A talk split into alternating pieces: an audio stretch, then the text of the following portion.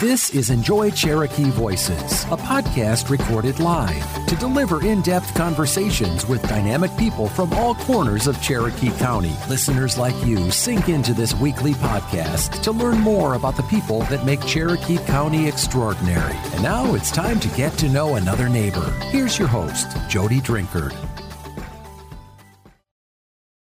Today is Saturday, September 11th, 2021. It's been exactly 20 years since the attack of 9 11. Yesterday, Canton had a beautiful ceremony. It was called the Patriot Day Ceremony. It was held in downtown Canton at Rotary Park. It was emceed by Tim Cavender.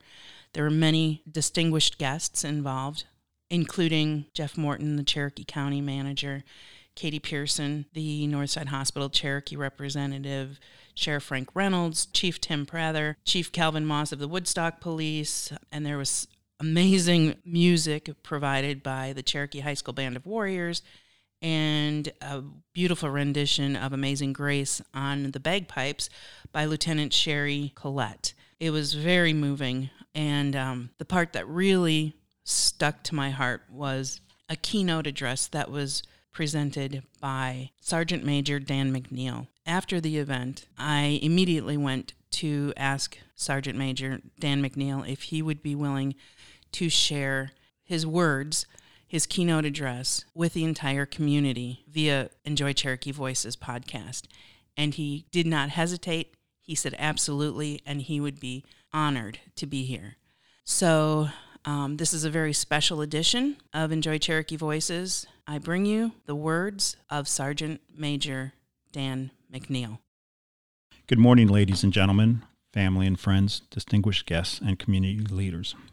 I'm honored and humbled to be in your presence today. When I was invited to speak today at the 20th anniversary memorial observance of September 11th, I was taken back.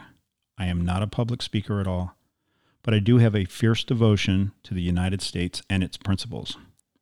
So I spoke to my incredible wife of Amy of 29 years, the rock of our family. We discussed the importance of being invited to our community's Patriot Day ceremony and I proudly accepted the invitation. Today we are gathered as a community to remember a beautiful blue sky morning that forever changed the path of each and every one of us. It changed the role, intensity, and pace of law enforcement, fire services, conventional military, and special operation forces employment and brought us closer together as one force, as one nation. On 9 11, I was a Navy petty officer attached to a Navy SEAL command that supported stateside active duty SEAL teams and naval special warfare units stationed overseas. On that morning, I had just dropped our daughter Megan off at pre K, and when I arrived back home, I was met by a shrill telephone ring that announced to me that the world had changed and our American ideas would very soon be tested. I answered the telephone, and my neighbor told me to turn on the TV. I did, and I watched the second plane hit shortly thereafter. I immediately knew it was an ac- not an accident and that we were under attack. I then saw the first tower fall, then the second. I was even more horrified a bit later with the attack on the Pentagon and the hijacking of the plane, which ultimately crashed near Shanksville, Pennsylvania. Deep seething rage Rage welled up inside of me. We knew exactly what it was from the start. There was not a doubt that it was a cowardly terrorist attack. I felt gut punched and shell shocked, as we, as were, as were so many others. Both towers had fallen, and we knew that so many first responders had been inside. Hundreds, in fact, trying to assist defenseless citizens. Heroes run towards danger and not away from it, and these hundreds of New York firefighters and police officers were heroes. At that time, I could not really comprehend the death toll of the firefighters and police that day, although, like everyone else, I felt a great sense of sadness for them and their families. I could not fully grasp it then. I understand that loss better now. Having visited the World Trade Center 9 11 Memorial Plaza and the 9 11 Memorial Museum, FDNY had its heart ripped out that day, losing 344 souls from their brotherhood. We were all of us Americans profoundly affected by the 9 11 attacks. We were not divided by race, gender, religion, or political affiliation. We rallied together as a nation not seen since the attack on Pearl Harbor nearly 60 years prior. This became our day of infamy. There are few days when nearly all Americans remember where they were and what they were doing when they heard tragic news. The attack on Pearl Harbor, the assassination of John F. Kennedy, and now 9 11 2001. Everyone has a story about that day. We all know where we were we all remember how we felt. We were born into fire, dust, and ash on that Tuesday. We live in it still, and every year we remember. We replay it. That pit in our stomach forms again, and the horror creeps back in a little bit. For many born from ni- the 1970s to the late 1980s, 9 11 was the start of their adult lives. It would frame the next 20 years, shaping it more than any other single external factor.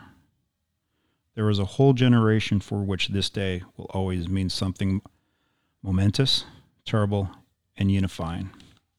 We will never forget. A few days later, we witness our President and Commander in Chief, George W. Bush, stand on the rubble at the World Trade Center with New York firefighters make this statement. I can hear you. The rest of the world can hear you. And the people who knocked down these buildings will hear all of us soon. The crowd cheered and began chanting, USA, USA, USA. At that moment, we began to rise from bended knee. For many of us, especially in the military, it was what we needed to hear from our leader. Islamic terrorists had attacked us, and not just the United States of America but the entire Western world. They attacked our beliefs, our religion, our democracy, and capitalism. They wanted to destroy our way of life. They did not think we had the stomach for a fight. They were wrong. Dead wrong. I also take solace in the good that we saw. Military recruitment instantly rose by percentages not seen since World War II. Law enforcement and fire services had similar increases. American pride was back. Yellow ribbons were seen everywhere. Americans who had never flown an American flag began to fly them. Nationwide, fire trucks were proudly seen displaying Old Glory. The Pledge of Allegiance was said with renewed pride, and at ballparks across the nation, this great nation, God Bless America was sung proudly. By the way, it is still sung at home games for our beloved Atlanta Braves. Men and women in all uniforms were again treated with dignity and respect, like no other time during the past few generations. Lest we forget that a previous generation of great Americans was not treated with the same dignity and respect when they returned from fighting their war. At this time, I would like to welcome home all Vietnam veterans who served their nation and ask them to stand and receive a long overdue thank you. Welcome home, brothers and sisters. In response to the 9 11 attacks, special operations personnel and conventional military forces were immediately deployed across the globe. Special operators, Delta Force, Navy SEALs, Marine Corps Raiders, and Air Force Air Commandos have been and are still deployed around the world, continuing the campaign against terrorism we immediately went after the world's evil by horseback in northern Afghanistan, by air, land, and sea. We sought to neutralize and kill the enemy Al Qaeda and the Taliban, the insurgency and ISIS in Iraq, Al Shabaab in Yemen and East Africa, and Boko Haram in northern Africa, to name a few. During most of the past 20 years, nearly 7,000 special operators comprised of soldiers, sailors, airmen, and, and Marines from the Special Operations Command were away from their families, opposing those that would seek to restrict our freedom. We seek them out in the shadows. We confront them in their own backyard. We intercept them before they can touch our families and freedoms. Special operators are protectors and will not let such darkness descend upon our nation and way of life. The goal is simple to neutralize our enemies and their organizational capabilities. Our relentless pursuit of protecting our freedoms comes at a high cost. In the 20 years since 9 11, we have deployed several hundred thousand Americans to fight the war on terror, and nearly 7,000 U.S. servicemen and women, including 400 special operators, have paid the ultimate sacrifice in service to our great nation. The most recent being the 13 Americans lost during our retreat and surrender of Kabul, Afghanistan to the Taliban by our current government leaders. We remember the sacrifice of all these brave men and women, but we also pay tribute to our most recent fallen. We will never forget.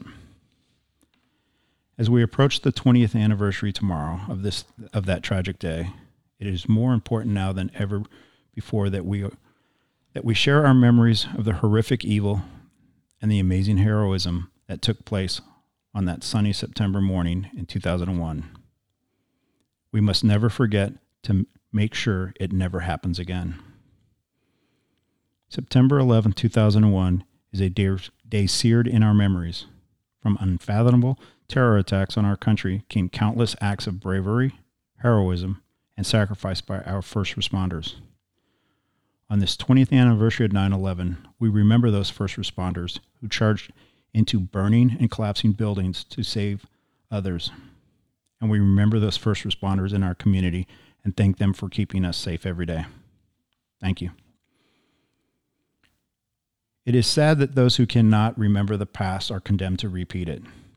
If so, it is the sacred duty of every American to make sure the people of this great country never forget the horrible, cowardly attacks that took place on September 11th, 2001. Those of us old enough to remember will never forget the impact that the, that, that day had on our lives and our nation but more than 100 million Americans are too young to remember that what took place on 9/11. To borrow a quote from the great President Ronald Reagan, freedom is never more than one generation away from extinction. We didn't pass it to our children in the bloodstream. It must be fought for, protected, and handed on for them to do the same. Or one day we will spend our sunset years telling our children and our children's children what it was once like in the United States when men were free. My 30 years of military service has ended, and now our son Ryan carries the torch. He serves as a strategic sea lift officer in the Naval Reserve and is a civilian maritime officer combating our enemies at sea.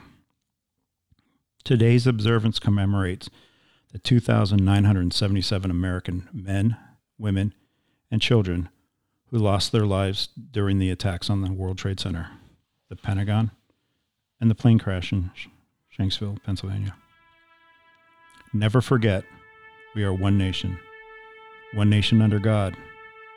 May God bless you all, and God bless the United States of America. Thank you.